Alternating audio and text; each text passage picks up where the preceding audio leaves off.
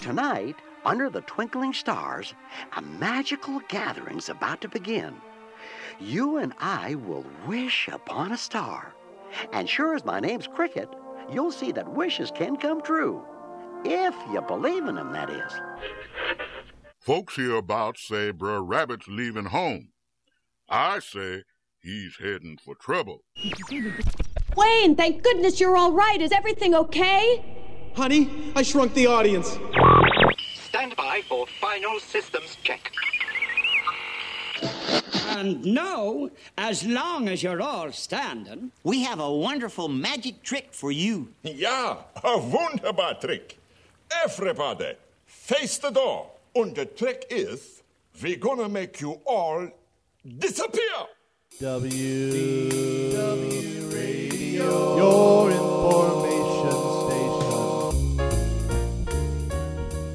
Hello, everybody, and welcome to the WDW Radio Show, your Walt Disney World information station. I am your host, Lou Mongello, and this is show number 287 for the week of August 12th, 2012. I just returned from attending Destination D 75 years of Disney animated features presented by D23 at the Disneyland Hotel. It was a weekend filled with presentations by Disney artists and Imagineers such as Tony Baxter, producers like Don Hahn, John Musker, and Ron Clements, Disney legends, voice talents, fun, Disney history, and lots more. And we looked into the future through sneak peeks at films like Wreck It Ralph, Paperman, and Frozen, and we capped off each night with amazing concerts by Dick Van Dyke and Alan Menken. And so on this week's show, we're going to recap the events and share our thoughts about the event as a whole, D23, and the future of D23 and their events in our roundtable discussion recorded live in Disneyland. I'll then have the answer and winner for last week's Walt Disney World Trivia Question of the Week and pose a new question for your chance to win a Disney prize package. Be sure and stay for the announcements at the end of the show, including updated information about our next WDW Radio Meet of the Month in Walt Disney World. So sit back, relax, and enjoy this week's episode of the WDW Radio Show.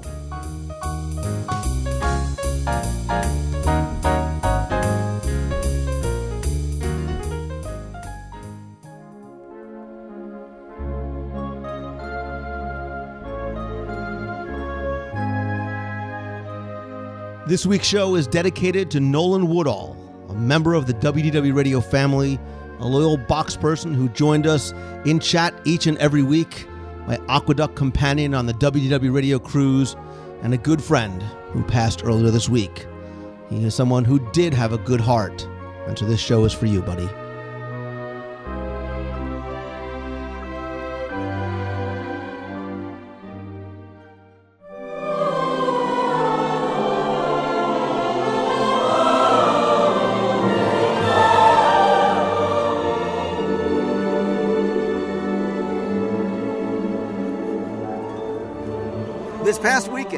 August 11th and 12th, D23, the official Disney fan club, presented Destination D 75 years of Disney animated features back once again at the Disneyland Hotel. It were, was two days filled with fun and friends and Disney legends. A few surprises and, uh, and a great way to cap off a, a really wonderful weekend. And I'm joined here at Disneyland very, very late uh, after, on this Sunday after Destination D has ended with some friends who are joining me uh, to sort of recap the weekend's events. I'm once again joined by, of course, Becky Mankin from MEI and Mouse Fan Travel. Hey, Lou. I, I really want to know why it's Florida here in California because I'm sitting here and it's hot and muggy and it's Florida in the summer. Just saying. I want to know why I'm not eating a corn dog. And also joining me again is Scott Otis from Otisburg. Welcome, everyone. Good to be here. And Susanna from Xanaland.com. Hey, Lou. Good to be here again. And Janine from Just Janine. Hi, Lou. Thanks for having me. Thank you guys for joining us. I, I preface this by saying this was a weekend uh, all about friends, and it, it certainly was sort of like old home week for those of us who are D23 members. We all once again gathered for the third Destination D. Uh, we started talking before we were recording, and all of us are not only D23 members, but Destination D veterans. The first one was uh, last year in Disneyland, celebrating, celebrating 55 years of the Disneyland theme park. Last year, it was in Walt Disney World, celebrating 40 years of Walt Disney World history. And this one was a little bit different because we sort of got away from the theme parks and talked more about 75 years of Disney animated features. So let me ask you guys generally and sort of jump in. Uh, when you saw this one announced uh, by D23, having gone to the expos, having gone to Destination D's before, when you saw that was this was not about the theme parks, what was your thought? Was it something that you still knew that you wanted to come to because of how much you, we enjoyed the prior events? Yeah, I knew I wanted to come to it just because it was a Destination D. I would go to any of them. Uh, I am more of a Disney parks guy myself, so um, I was a little bit worried that if there would be enough uh, information or enough content for me to enjoy, but I, I knew I wanted to see it and would be enjoyed by it.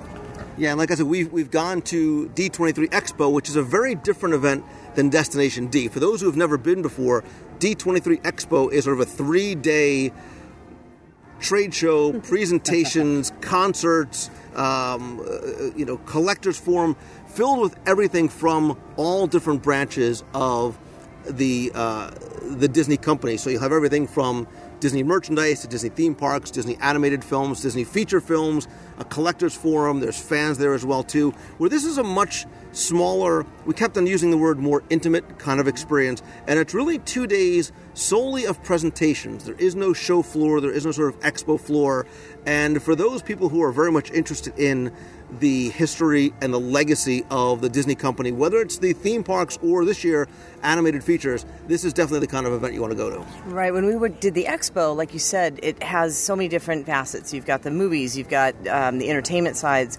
and there's something for everybody there. So when I saw animation, I wasn't exactly sure if it was going to be more technical down the, the line for technical animation or if it was going to be history, and I was very pleasantly surprised. Uh, I agree. I, I was worried too that it was just going to be, you know, too much of like, not that the older animated films aren't amazing, but just I was worried that it wasn't going to be interesting enough um, compared to the other ones that have happened. But of course, it's in Disneyland, which I would go to anyway.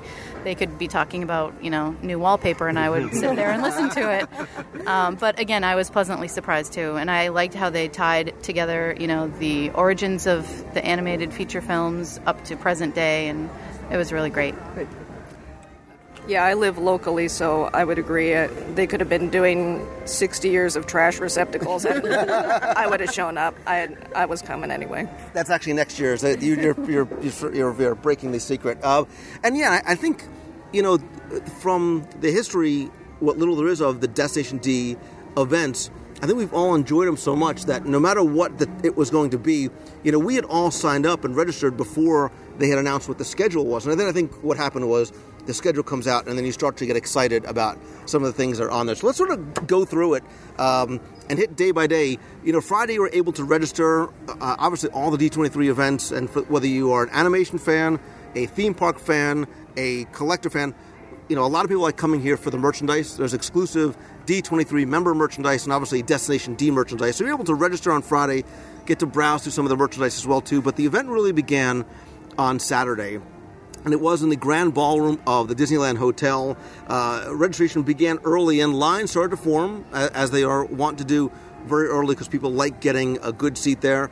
We should mention that there were actually two levels of tickets this year. There was once again a Diamond Pass, which was a very limited number. What was it? Maybe hundred or so. 200 maybe 100 or 200 that gave you reserved seating and some special experiences on top of that as well, including a private tour of the Walt Disney Animation Studios on Monday. Uh, none of us actually part are partaken in that, but that's something kind of special too. In addition to uh, not having to worry about wait on lines and some of the other things they had in there as well too. But um, it kicked off with a welcome from Steven Clark, who is the head of Disney Animation, and they really sort of took this in uh, sorry, not Disney Animation. He's the head of D23. You can tell it's late, and I haven't had enough caffeine or corn dogs.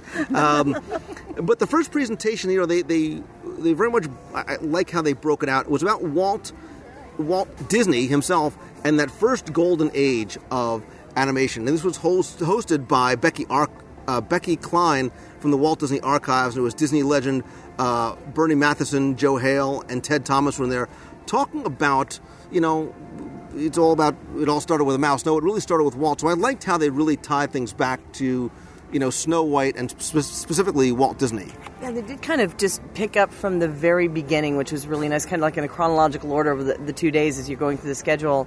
But it was so great to see, uh, like Walt voicing some of the, the Mickey cartoons and some of the other really beautiful pieces of um, of archive history that they had, and, and sharing it with everybody was great one of the things that they did here and was sort of a common thread through a lot a, a, lot of these presentations where they were talking about not necessarily the films only but the people behind them. Each individual panel would sometimes they, each of the panelists would maybe talk about one of Walt's nine old men or some of these early people. And I think for a lot of those in the audience this was really an education on some people that they may you know they may have seen their name in the credits but didn't know about their work yeah, exactly. On, yeah, in this presentation, they went through actually all, all nine of the nine old men, kind of showing their highlights. You know, some of their more uh, famous characters. They showed a little clip of each, and it was actually interesting. Um, Ted Thomas is the son of you know the Disney legend and one of the nine old men, Frank Thomas. So that you know he had some added insight into that. So it, that part was truly amazing. What about for you guys? Was this something that you were going to because you were really interested, or because it was on the schedule? And what did you think of the presentation itself? I always love anything relating to the the, the golden days um, when they first started with Walt Disney when he was still there. So I thought it was fascinating that, that they had these guys who were who had started from the bottom in the company and basically worked their way up and and had met Walt and and and continue to work for the company today. I just thought the whole process that they described was was fascinating. Yeah, hearing about the creative process and how, you know, Walt would go into people's offices and, and just say one word or one sentence, and it could change the whole course of how the, the animated film was going. Things like that. I mean, everyone just loves hearing stories like that and learning about what it was like back then. Because as fans, we all, you know, wish we could have met Walt and wish we could have seen how things were really like. So hearing these stories from people that were really there is just like little gems that you can take home with you. I think that that for me is the big draw for the Destination D events because if, when you talk about Walt, you're hearing from people that knew him, that met him, and it's one thing to read somebody's story in a book; it's another thing to hear them tell it with emotion and the expressions on their faces, and, and with certain whether it's an anecdotal story or the reverence and respect that they tell the stories with. Um, the natural progression, and, and I liked where they went with this was not only just to the second golden age of animation, but to Roy E. Disney. And this was actually hosted by Tim O'Day, who was uh, on the show just a week or so ago, um, I had a special show with Jeffrey Epstein and Tim O'Day. He's a historian, he's an author, but Roy Patrick Disney, who's the son of Roy Disney, was there as well, along with Don Hahn, John Musker, Ron Clements, and Dave Bossert. Dave Bossert is a uh, is a creative director and head of special projects over at Disney Animation, and this was great because it talked about that that next renaissance in the 80s and 90s from the guys who were there. But I really liked hearing from Roy Patrick Disney he worked for the company for a while. He worked over at Imagineering and some other divisions. But hearing how he talked about his dad and his grandfather, and you know, when he talked about Uncle Walt, I mean, he was really talking about Uncle Walt. Yeah, exactly. This presentation was actually pretty much all about Roy E. Disney and, and his involvement with the second golden age of Disney animation and you know, its resurgence, and basically his uh, you know fostering it back into the company after a you know a little bit of a dark time in the late 60s and uh, early 70s, right after Walt died. So. What I really loved though was that it brought it back to family, and they had all of the shots of the, the family doing things together, and it really showed that it was it, it was a love, it was a, a, passion of the family as a whole, and you could see it go from generation to generation. It was really amazing, and it, it humanized the faces and the names. Yeah, definitely, and seeing how. Um, thankful all of the people on the stage were to Roy E. Disney for, you know, as they said, saving the animation um, team and saving the company. Basically, it was it was just great to see that reverence and that appreciation. So, following this sort of chronology, uh, they then went in the afternoon sessions to the studios today and, sort of really gave you a sort of peek behind the curtain as they were wont to do about what is going on now. So you we got a chance to see and hear about things like Wreck It Ralph. We watched Tangled Ever After, and we were also treated to you know, and this is what Disney D23 and Destination D does is they give us exclusive opportunities that you can't get elsewhere. So we got to see Paperman. We also got to learn how it was created, the sort of combination between computer animation and this return to this hand drawn and how those two things were married. That was really, I mean, people were super excited for that because I think a lot of us are very looking forward to seeing Wreck It Ralph. But we also got a sneak peek into Frozen, Yes. an, a, a, a film that a lot of people don't know very much about. I had no idea anything about Frozen. Okay, I'm sorry, I haven't been following, but all of a sudden this came up on the screen and they showed who has been cast as the two sisters and all of a sudden I became excited. Then they started showing the art and I became more excited. And then they came out and they sang one of the songs from the movie and I can't wait to see this movie. It was incredible. Uh, definitely. Seeing the concept art was just like, it was beautiful, first of all, and seeing who's in it. And um, Idina Menzel is going to be the uh, one of the older sister, Elsa. Elsa. And you just know instantly that they're going to be amazing songs when she's involved. So it should be incredible. Yeah, I was kind of surprised that actually I, I hadn't realized how little I knew about Frozen until they started talking about it. Um, I actually thought, for me, Paperman was the big deal of that presentation because I just thought that was a phenomenal short. Um, it was very simple, but yet amazingly affecting. And it's it's different because they're using a new technology, a new technique that we haven't seen before, and they they showed us the process, which I liked, and obviously that's going to premiere before Wreck It Ralph later on this year. The next session I really really liked. Um, I had a chance to interview Don Hahn on the show a long time ago. Um, I'll, I'll link to it in the show notes. So to see him up on stage talking and leading this next panel about the greatest Disney animation you never saw, and he was joined here uh, by uh, all, again Dave Bossert. And this is another one of those things that Destination D does is they sort of open up the vault, they open up the archives, and let you see things that you haven't seen before. Right, and some of these things they, we actually had seen before, but a lot of the people hadn't. Uh, some stuff from the uh, theme parks, like um, the Cranium Command pre-show, and and part of the di- uh, an- animation tour at Disney MGM Studios was in there. Some of the old and a lot of the old cartoons, or I guess animated commercials that Disney did way back in the 50s and 60s. It was pretty interesting. For those of us who are, this is where that connection to the theme park started to come in because those of us who are theme park nostalgics, people lost their minds when they played Cranium Command and played that Walter Cronkite and Robin Williams Return to Neverland that used to play over at uh, Disney MGM Studio. And so, it, you know, they moved on in the in the later on. Again, everything sort of flowed one into the other because animating the theme parks was the next session, and Tom Morris, Eddie Sotto was there, and Tony Baxter. You know, and for people to have the opportunity to see and hear from Tony Baxter in a very unscripted type of format where it's very free flowing, it's very much sort of an open conversation that we're getting sort of uh, listening to be a part of. Bringing the animation to the theme parks was was the thing that, other than one other thing we'll talk about later, was the thing that I had circled on my menu, sort of. Yeah, this was actually my favorite presentation of, of the entire Destination D.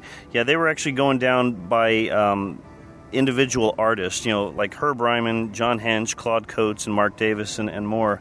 And basically, how what they did in animation, and then also what they did later in theme park, and how they how tied it, tied them together. And you know, Tony Baxter, you know, you can listen to that guy speak for hours on hours on end. It's just amazing. And Eddie Sotto, he he actually had a lot of insight too. I.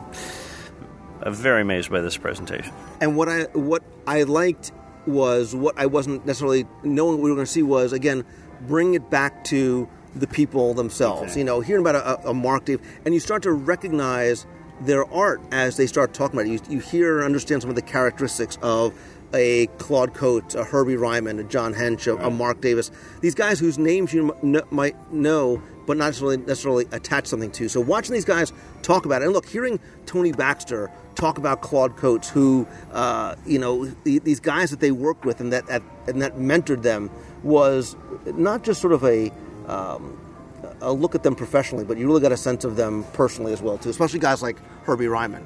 Yeah, it really shows how uh, the artists pass down knowledge and information to each other from one generation to another to another, and how each of they influence each other through these different projects. And it, going back to what I said before at the very beginning, that I thought it was going to be very technical, when in fact it, it comes down to the individual's creativity and what each of these individuals brought to the table was really neat to see. Yeah, actually, this was one of the presentations that I had been looking forward to most because um, because I do have a special interest in the parks. I really I thought it was a definite highlight. I think that that the only problem with it was that it could have been twice as long Absolutely. because I I definitely felt um, poor Tom Morris kind of got shortchanged on the time, but um, but it was great. I enjoyed it. thoroughly. And you know, as these panels are wont to do, some of them went long. Um, and this is actually a good point to mention something that they added this year that was not in any of the prior Destination D's. Tim O'Day made a big deal of this, and I understand why. Because they do listen to guests, they do listen to feedback, they listen to surveys, and they built in breaks after every panel or after every two panels. They would have a 15, 20 minute break so you can use whatever facility you would like to use, whether it be the restroom or the coffee machine, whatever it was. And that helped, you know, and then it also gave you a little bit of a buffer if some of these things went long too. You're right, these guys could have talked all day long, and I think we would all would have been happy. Because it was a large break later on for the evening. The nice thing too, being at the Disneyland Hotel, you can eat dinner there, you can go to downtown Disney, you can go into one of the parks, grab a bite, grab a cozy cone, and then be mm-hmm. back. But you wanted to make sure you got back in time to get online because this was one of the things that a lot of people were very excited about, especially those who did go to D23 Expo last year. Some of you are laughing, stood online, but were unable to see Dick Van Dyke and the Vantastix. Uh, this was a big draw last year at the expo. A lot of people, uh, because there was so much interest in it, waited online, didn't get a chance to see it. This is where the value of these smaller uh, experiences like Destination D, I think, really play in because you have probably under a thousand people in that room, and it very much felt like you were not in a giant arena. You were sort of, you know, Dick Van Dyke and the Vantastix, a sort of uh, barbershop quartet, were playing to you. It was very light, very fun, very, and he sang everything that you know he's famous for, and some things that he was you didn't know that he could sing too. That was an entire evening of nothing but smiling and giggling because not only was were they going through the performances of different things from Mary Poppins and so forth, um, Chitty Chitty Bang Bang was the thing that they came right out of the gate with, which was r- amazing to me. But there was so much personality, and it wasn't it wasn't a concert really. What this what did he say that they it was actually more like a party, an intimate party, because there's a lot of stories that they tell uh, about how they met each other, and then of course the performance themselves, and it was um, it was a great night and everybody like they lost their mind because it was being like somebody who we all sort of grew up with, whether it was watching the Dick Van Dyke Show or Mary Poppins or Chitty Bang Bang. Definitely. And I was one of the people that didn't get to see him at the expo. And I was really disappointed when that happened because I was like, when will I ever get to see him again? So I was really excited. And it was wonderful to be in that small setting, like you said. I mean, even if you didn't wait in line to get an up close seat, you still had a great seat no matter where you um, were. And it was. What was it limited to? Like a thousand people yeah. for Destination D. So it was really an amazing, like once in a lifetime experience, really and Dick Van Dyke is like 113 years old. He's, but you would never know. Right. He, very. He's young at heart, absolutely. And and just come on to hear Dick Van Dyke singing "Jolly Holiday" and "Supercalifragilisticexpialidocious," you know, from Mary Poppins. Come on. That's, like you're saying the, that with a smile on your face yeah. because we're all sort of thinking back uh, on just how cool it really was. Legendary is what that is. So yeah, and we got to see it. It was great because you, you could hear, yeah, exactly. You could hear like the three tones. It's like name this song in three tones because all of a sudden everyone was clapping before they even started singing because people knew what was coming. And what I like, uh, what they did again this year, uh, which they've done in past Destination D's as well too, is you know you can sort of pick and choose the things you want to go to. And for some people who wanted to stay, they had a screening of Walt and El Grupo, but a director's cut. So not only was the producer um, uh, Kuniko Okubo, Okubo there, but director Ted Thomas was there too. Scott, you stayed, you sat through, and they sort of took you through not just the movie, but an extended version of it as well too. Right, yeah, they were actually showed us the director's cut of Walt and El Grupo, and they, they kind of told us a little bit of. Uh, um, you know backstory about how they they made the film and and why they added some certain scenes to it. You know, to because they a lot had gotten left out on the cutting room floor. So, and then they showed it, and it was it was definitely a great film. I mean, you, if you haven't seen it, you should check it out. It was a very long film, you know, with the director's cut. It was uh, probably two hours and twenty minutes after that, but but very well worth it. And look, it's- a full day. I mean, you're talking going for 14 hours of, of pretty much all content from 9 o'clock in the morning till after 11:30 at night uh, for those people who wanted to stay. And again, I think this is too. There was a, a nice variety of stuff depending on if you wanted, if you enjoyed the concert, the history, the people, the movies, whatever it is. There was a little something for everybody. But first thing next morning, we were back again, and it kicked off on Sunday with Wild and Wacky Disney animation. Uh, historian Jerry Beck and uh, animator and director Eric Goldberg were there too, and it was hosted by Billy Stanek from D23's Disney Geek. And this was one of the things that elicited a lot of quizzical looks and laughs and stares because it was some very weird, it's some wild, wacky stuff um, that we see from a variety of Disney animation, not just from the movies. You know, we look at some movies like Fantasia, and there's some interesting scenes there, or or uh, Three Caballeros, whatever it is. But you know, TV commercials and things like that as well. Yeah, this was a lot of this wasn't actually hidden footage, but it was footage that from movies that we've seen before. But when you take it just by itself, it's actually kind of weird. And as you mentioned, you know, some of the more wacky scenes from those like uh, anthology films from the 40s were were pretty crazy. I think a lot of us probably don't remember. The, Becky might the "I Like Ike" commercial when, it, when it aired on TV. Seriously, you're gonna go there. Really, you're gonna go there. No, what what I kind of enjoyed was well, looking at it now. Disney's so protective of its brand and its characters, and to see some of the things and that they do in the commercials with some of their characters way back when. Before I was born, I just want to make that really clear. um, it, it was really amazing and jaw dropping in some areas. It's going, "R- really? Okay, that sounds good. But the, the commercialism was um, was fascinating. I think what's funny is um, with the things that they obviously they were weird and wild and wacky, but I think growing up seeing them either you know obviously not the first time they came out um, for most of us, but seeing them on the Disney Channel or when they would uh, reissue the movies and stuff like that.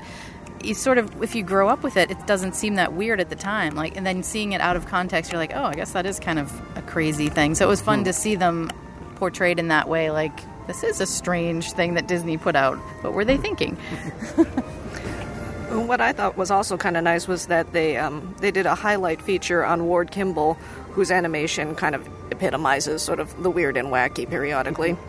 Um, but yeah, that and then also those those way old um, Steamboat Willie era cartoons where Mickey was was a little more more physically. Yeah. So much Yeah, yeah, yeah. It was a very all of a sudden, I was wondering what, why, because all of a sudden the poor kitty is being tossed around by its tail, and the and the what was the duck? The pig. it was from what the uh, the barn um, the barn concert, the, not the not no, the barn. part of it. Steamboat Willie was part of it, wasn't it? Yeah, but Sure was. And and the the barn dance, Barn dance. where, Oh, where he was stepping Yeah, all barn over her feet, all over. Mickey was abusing poor Minnie's feet in, in a dance that they were attempting to do. That's what he was. It was not something you would expect from the Disney brand of today. my how things have changed. Yes. Uh, you know, they even talk about how you know now you will never see a Disney character like touching a product. Where you know back then Mickey was juggling. Remember Mickey's Magic cereal? So Oh, yeah, wow, yes. It turned the milk blue. Remember? Yes, I love what could possibly cereal. go wrong? Um, the next presentation, I I was uh, more intrigued by who gave it than it was the title. So it was drawing with personality. It was 10 o'clock in the morning, but it was hosted by famed Disney animator Andreas Deja, and it's a name that if you are a fan of Disney animation, you know very, very well. And it was not just sort of a history lesson of where he was actually bringing copies of the hand drawn pencil sketches and the colors that these guys did in, in the early concept stages, but it was a drawing lesson too. You know, he took us through the process of creating these characters and giving them emotion, having um, people share ones that that. Uh, they had done as well because they gave out sketchbooks. I forgot to mention there was a few surprises. They gave out stuff every day too. The first was the first morning we all got um, sketchbooks with Mary Blair art, three different Mary Blair art. Uh, there was another piece of artwork that we got at the end of day one that had images from Tangled Ever After, uh, Frozen, and Paperman. Paperman, and Wreck It Ralph. Okay, sorry, Wreck It Ralph. Um, so he asked people to sort of draw in their sketchbooks, and he was sort of looking at and critiquing their. He has already draw sort of a Jafar as a young child, so it was interesting that. But uh, that was um, a lot more interesting than I thought it was going to be because, again, he's sort of taking things out of the archives that none of us had a chance to see before. Yeah, and then he also showed a lot of examples from each of the, the nine old men animation and, and sort of went over like what were their high you know, what were their specialties, which things did they do you know, most particularly well. Uh, I thought it was very interesting, although I I think some of those drawings I suspect them of being ringers because some of them looked very good. or there's some really talented people in the in the D23 theater audience. Um, next was Tinkerbell, an evolution of a Disney character. This was hosted by Mindy Johnson. Now, I think a lot of people, when they saw this, you know, they saw that Margaret Kerry was on there, and Margaret Kerry. God bless her. I love her for so many reasons because she's cute and she's a hugger and she's made, you know, sort of a second career out of sharing her stories of being the model for Tinkerbell. But for the first time ever, they brought together people who not only were involved in the original Peter Pan Tinkerbell, but sort of the new Tinkerbell as well. So Ginny Mack was there too. She was one of the original Tinkerbell models. Voice artist Mae Whitman was there, and animation director Peggy Holmes, as well as um, animation historian Mindy Johnson. So they sort of took us through the genesis of Tinkerbell from Peter Pan to what we have now and the new movie that's coming out, hearing from the people who continue to sort of act as that reference model for her, uh, as well as uh, the girl who's now been the voice of Tinkerbell for, you know, like for my kids, sort of a, for a new generation. Uh, yeah, so this was kind of an interesting um, panel. I think Mindy Johnson, uh, she was saying that she's a, I think she's a Tinkerbell historian, basically, who is going to have a book out. And she had done a lot of research, and she had, one of the big deals was that she had recently uncovered Ginny Mack, who was the original facial model for Tinkerbell back in the day. And then, of course, you had, so you had her, you had Margaret Kerry, who was the original body model for Tinkerbell you had um, you had the director of the new Tinkerbell series and the voice again from the new series. So they really kind of I think that they felt that it was a special experience because you basically had all of them together and and as Mae um, Whitman said, it took like all four of them to make up just one tiny pixie, but it works. And and I think like all of Destination D, they go you know from early history to the, the present and the future too. So they sort of bring things around full circle. Uh, another one I really really enjoyed, and I think all of us when we were talking about recapping the day, the voices. Um, behind the the faces that we see. So hearing voices, a salute to Disney voice artists was one of the ones that we really really enjoyed because you now have faces and stories to a lot of the characters like a Pinocchio, like an Alice and Wendy Darling, uh, characters from 101 Dalmatians, the voice of Goofy, the voice of Stitch. So you have all these people, some of who are Disney legends, some of whom will be Disney legends in the future, sharing the process, sharing the story, um, and it was interesting to see how things have changed. Um, you know, hearing Bill Farmer, who's been the voice of Goofy, you know, again, he's a guy you can hear talk about uh, his role for hours, as well as like Chris Sanders, and who was not only a director on Lilo and Stitch, but was the voice of Stitch too.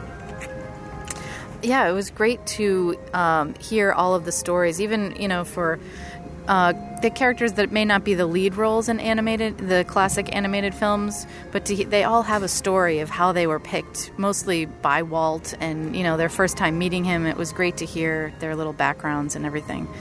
What I loved particularly was closing your eyes and listening to them speak. Oh, I thought you meant closing your eyes and sleeping. no, no, no. As, as these people were talking about their history and what they did and, and their uh, their memories of, of creating these characters, it was neat to just close your eyes and you could hear, except for Stitch, obviously that was a more difficult one to pick out, but you could really hear the person's voice and you could hear the character somewhat hidden b- behind their real voice, which I found that very cool.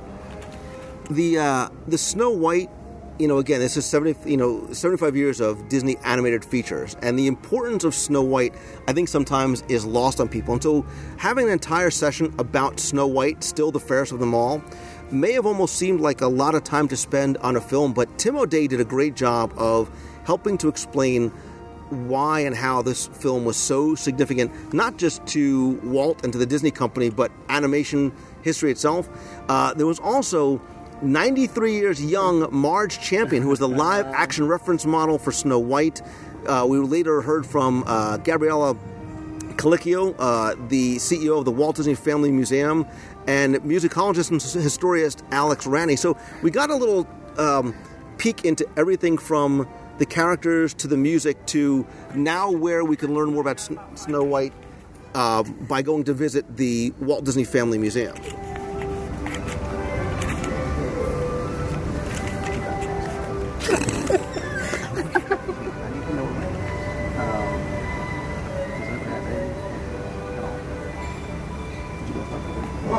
Had to go and leave and get in line for. Uh, so, Janine, um, all right, just go. So, actually, one of the things that I thought was just remarkable when I first saw the schedule was that Marge Champion, who I did not even know was still alive, was going to be there. And I just thought it was phenomenal that she came on and she literally looked like about 30 decades younger than what her stated age was. I mean, if I was in that good shape now, I would be pretty happy. But I, I just think that it, it was great to see all of these talks where you saw these you saw these people that were connected with the films from way back then and it was clear that they were they had such pride in the job that they did and in the work that they did and it was it was still after all this time such a big highlight along with their connection with the Disney company now.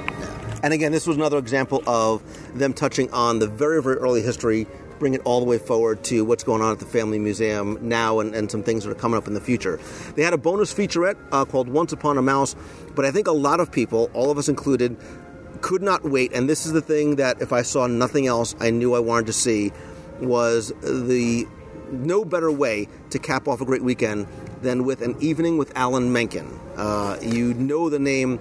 His, uh, you know, filmography and biography reads like a who's who of Disney animated films from Tangled, Enchanted, Little Mermaid, Beauty and the Beast, Aladdin, Hunchback of Notre Dame, L- Little Shop of Horrors, Home on the Range.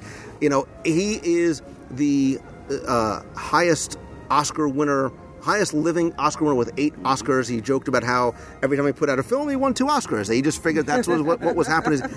This was such a treat because we've heard from Richard Sherman in the past. We, you know, Dick Van Dyke was at Destination, uh, the Expo last year, but Alan Menken does not do this. He does not do concerts. He this is just not the way he performs. He is a composer, but what I loved about this was not just hearing sort of the music behind the master that created it, I felt as though I was the only guy in the room, that I was sitting like in his house with him at the piano, just telling stories, playing snippets from these songs, and bringing us through his career. Now, I, I had the privilege of interviewing him uh, about a year ago. I'll put the link in the show notes, and I learned so much. And, but this was, there was nothing like here. And the, seriously, I'm putting my hand to my head.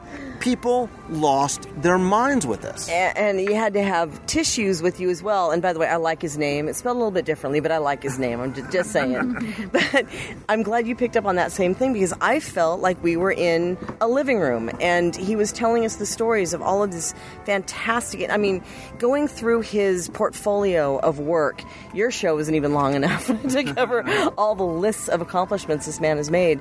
And there's everything from his his ability to sing emotion and create emotion through it's it was just fantastic and i know i'm saying that a lot to, through this um, interview but i will tell you it was just one of those a special couple of days and if i saw nothing else for destination d that would have been worth the admission Somebody who I was sitting with leaned over to me and he's like, I can't believe this. He's like, I'm reliving my childhood, like as he's going through all these songs. Yeah, th- this was really amazing. Uh, just hearing him go through his entire oeuvre of, of music uh, he wasn't necessarily playing every you know the full song from from beginning to end, but a lot of snippets, and you know he would in between each one kind of give a little bit of story about you know how where he was in his career when he wrote that song and and performed it. So there was a lot of backstory to it too, and I enjoyed that. Yeah, and hearing some of the unreleased songs that you know maybe he wrote and they never made it into a film or a show, that was a, you know such a special treat. It was definitely, like I said before, a once in a lifetime thing to see this this whole concert experience. Raise your hand if you cried. Oh yeah, yeah. that's everybody. um, so what I thought, and I think I told Becky this earlier, um, is I I thought it was going to be a, a good night, but I didn't really expect to to find it as special because I thought, well, okay, I've heard the songs. You know, you've heard Beauty and the Beast, you've heard The Little Mermaid, but I think that you hear it so many times, you become kind of inured to it. You you forget how special it is, and to just sit there and really listen to it, and then remember why it was so good, why it was so special. I, I think it was a great night. I think a testament too to just how and why this was so special was we saw as we were entering that room and as we turned around on the riser behind us, the dozens, literally dozens of Disney legends who were there in the audience. Not for the entire Destination D, but came in for this concert, including Richard Sherman, Bob Gurr, Floyd Norman, uh, Charlie Ridgway, uh, Alice Alice Davis was there. I mean, it literally spanned generations of these legendary Imagination artists who came in specifically to see that concert. And so, in another series of firsts, uh, as we are bringing this year's Destination D here out in Disneyland to a close, uh, this is actually my first time of being the very last guest in Disneyland, as we were just uh, to give you an idea of what time it is uh, when we're leaving the parks. But you know, clearly, we, we all enjoyed the presentations. Uh, we were completely enamored with what we saw in terms of the Alan Menken concert. My question somewhat rhetorical is, you know, how do they beat this? How do they sort of one up this? We said the same thing last year when Richard Sherman gave his concert with the Dreamfinder in, in Walt Disney World. Uh, certainly never thinking that they would have something like an Alan Menken concert. Who knows what they're going to do next year? But for me, I think they continue to uh, validate my belief in D23. I think that they are continuing to um, you know, get people excited about it. I was tweeting a, a, lot from the event, trying to share pictures, not to be like, hey, look at where we are, but look at what you need to come and see. What I saw from people was, I really wish I was there. I need to come back next year. What are sort of your feelings, sort of as a general takeaway, not just from the event itself, but from D23 and Destination D, and even the expo, which is coming up literally like almost a year to the day from today? I think, um, like you said, you know, everyone was tweeting us back and saying, like, oh, I'm so jealous, I wish I was there. Because you need to see that this is what Destination D is all about and what D23 puts together these amazing events. Um, definitely, it's something that you need to put on your to do list because I've learned so much in the past. I've been to now three D23 events like this Destination D in Florida, here, and then uh, the last expo, and it's just I've learned so much about history that I didn't know before, and it's it's just a great way to um, enhance your knowledge and love of the company in general, the parks, the animation, you know, everything. It's if you're a Disney fan and you just want to take it to that next level, it's definitely something that you need to do. I think there's something, something else too for this. You know, something I've always tried to do with not just the show and and you know, going way back from when I started the forums, but like Meet to the Month and events is to foster a sense of community. I don't mean just a WW radio community. I mean a community of Disney fans, and I think that's what you know. Look, D23 is the official fan club, not to sort of replace anything else that's going on, but to sort of complement that. Do you sort of get the sense that when you come to these events, certainly you're surrounded by like-minded people too, but it is sort of fostering a sense of community because we are also excited about the same things that we're seeing? It gives you access to me. It gives you access to the legends, it gives you access to the history, and it gives you access to other Disney fans who get it. Because I think we all have friends and family members that look at us like we have two heads when we're saying, we're going to Disney again. And when you come into an environment like this, you have a thousand other people who all feel like you do and have this love and passion for the same thing. So D23 to me just allows me that access to the history, to the people, to the legends, to the animators, to the artists, and to each other.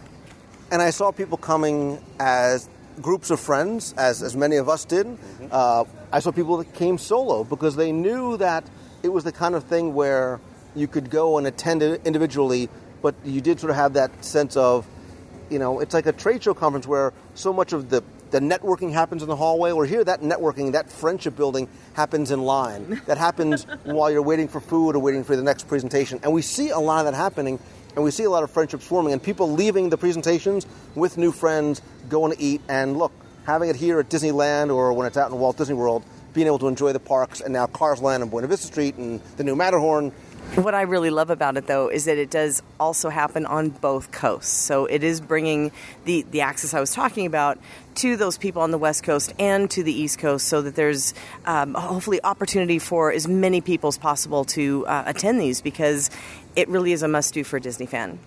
I agree. And I think a lot of us walked out of here saying, what are they going to do next? I'm so psyched for D23 Expo, which is coming next August. 9th and 9th and 10th, I believe, 2013. I know tickets are on sale over at d23expo.com. Um, you know, I've been saying for a long time it's a great time to be a Disney fan. I think D23 is really showing too. It's a great time to be a D23 member because of these kind of events, the other special events they're doing, the fan anniversaries, the thing they're bringing around the country too. Um, and again, I think this one was one we all who are theme, theme park people are like, I'm going because I love the, the, but we really are sort of leaving with a, a great experience. So um, I look forward to next Destination D, hopefully out in Walt Disney World. Interesting to see what direction they take it next. Uh, they seem to always be full of surprises. So I want to thank all of you, including Scott Otis from Otisburg, Janine from just Janine, Susanna from Zanaland.com, and Becky Mankin from MEI and Mouse Fan Travel. Thank you guys for sharing in my Destination D experience and for the friendship and uh, you know, uh, again, this goes to sort of how much we enjoy things like food at the Cozy Cone. these kind of events are best enjoyed with friends. Absolutely. That's very true. And we'll see at Expo. I guess we need to start That's planning right. that. Let's go plan Expo. Booth again at the Expo. Whatever's going to happen after that, we'll be there too. Cones at the Expo. I'm making notes. Oh, more dogs too. Late night corn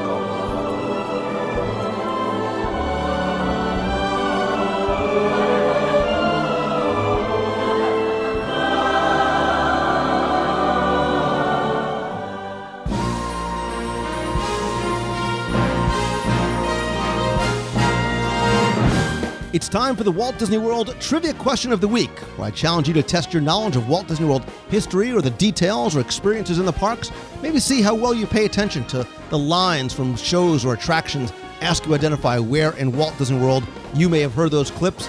I'll take all the correct entries, randomly select one winner for a chance to win a Disney prize package. But before we get to this week's question, let's go back to last week, review the question, and choose our winner.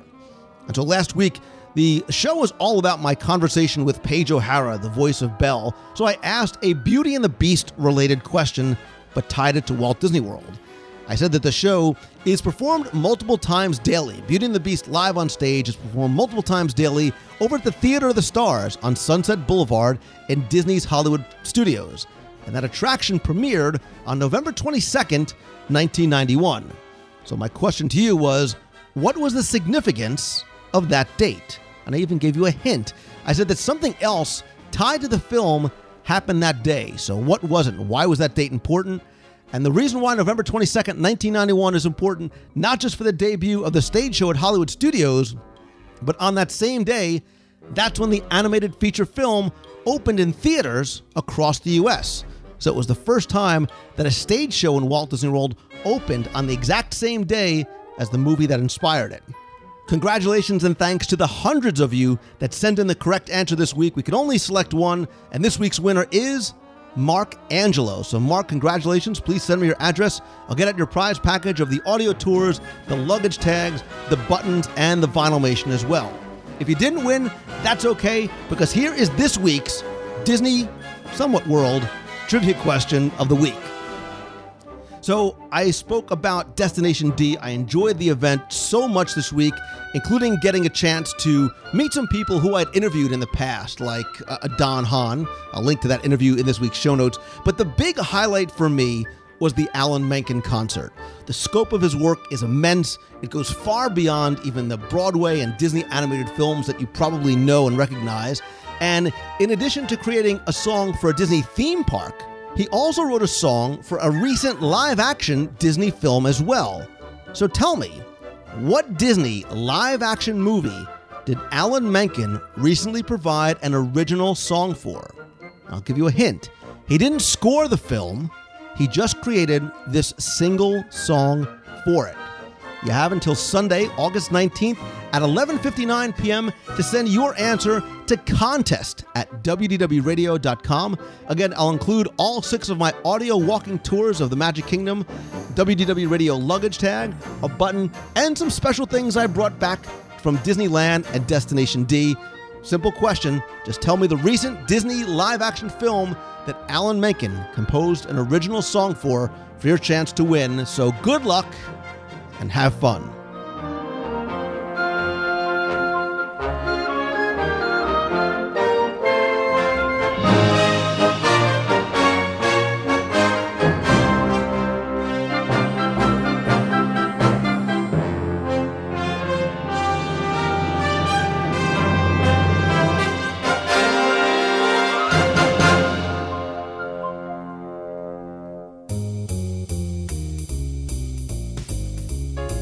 That's going to do it for this week's show. Thanks again for taking the time and tuning in this and every week. In addition to the recap this week, be sure and visit the website over at wdwradio.com. I had an opportunity over the two days to sit down in round robin style format and interview many of the speakers, presenters, Disney legends, and celebrities who presented during Destination D. I took out some excerpts from those interviews, and I'm going to put them in the show notes this week uh, over at wdwradio.com so you can listen to them there get a little bit more hearing some q&a with some of the presenters and celebrities from destination d. I'd also like to hear your comments whether you've been to destination d maybe now that you've heard more about this and some of the events they've done in the past is this something you're looking forward to attending in the future please come by leave your comments let's keep the conversation going over on the site at wdwradio.com while you're there, be sure and check out the blog. We got lots of new blog posts every day now, including contests, polls, lots of new information from guest contributors, new videos, our fun, friendly, family friendly discussion forums, and lots more. There you can also find out about upcoming WDW radio events, including our Meet of the Month. The next Meet of the Month is going to be Sunday, August 26th from 11 a.m. to 1 p.m. That's going to be over at Roaring Forks Snacks at Disney's Wilderness Lodge. We can sit down, get a chance to meet one another, maybe grab a bite, and possibly even maybe explore and tour the lodge a little bit as well too. You can find out about more about this, the events page. You can RSVP there by visiting wdwradio.com, clicking on the events tab. You can also find out and order tickets for our WDW Radio e ticket event, our evening at the American Adventurers Club. This event is almost sold out. It's going to be a private dinner and exclusive show in the American Adventure Pavilion Friday, September 28th, kicking off Epcot's 30th anniversary. It's going to be a show, something like the Adventurers Club, but something I promise you you've never seen before. We're also going to be joined by some Disney artists, Imagineers, possibly a legend or two. Really going to be a great time. Again, you can find out more and purchase your tickets on the events page there as well. Best ways to stay connected and keep updated on everything that's going on is to connect with me, whether it's Twitter, Facebook, Pinterest, Google. If you visit wdwradio.com. You'll find links to all those, or you can visit wdwradio.com slash connect to see all the different ways. But I'm on Twitter, I'm at Lou Mongello, and it's facebook.com slash Lou as well. Quick thanks to my partners and sponsors, Mousefan Travel. They're my official and recommended travel provider. You know, their site is over at mousefantravel.com. When you're coming to Walt Disney World, maybe you want to stay in a vacation home, something a little bit larger, go visit allstarvacationhomes.com. And the Swan and Dolphin is located right in the heart of Walt Disney World. Heavenly beds, world class restaurants, lots more at swananddolphin.com. You want to get some Disney magic delivered to you every other month or on your iPad? Subscribe and order back issues at celebrationspress.com for Celebrations Magazine. And if you love food in Walt Disney World as much as I do, you got to check out the Disney Food Blog Guide to Dining at Walt Disney World. 300 pages of information, 20% discount by using code WDW Radio over at DFBguide.com. Definitely go and check those and the other books out as well. As always, my friends, and you are my friends whether we have met yet or not. If you like the show, all I ask is that you please help spread the word. Let others know about it. Tell your friends, tweet out that you're listening, share links on Facebook or Pinterest or Google Plus, and please come by, rate and review the show in iTunes. Very much appreciated. Very, very helpful. And finally, and most importantly, the real shortcut to achieving your goal and living your dream each and every day is by taking no shortcut at all. So get out there, be awesome, and as Walt said, always keep moving forward. Thank you all so, so very much for taking the time and listening this week. Thanks again to everybody who I met out in Disneyland and Destination D, and to the guys at D23 for another great event. So I hope you guys have a phenomenal week this week. I'll see you in the box or on next week's show. So until next time, see ya. Hi, Lou. This is uh, Tony from Illinois, also known as Backside of Water in the Box. And I just got done listening to the interview with Paige O'Hara, and it, it was amazing. It was especially amazing watching you conduct the interview live in the box on Saturday at the uh, Pacific Northwest Mouse Meet.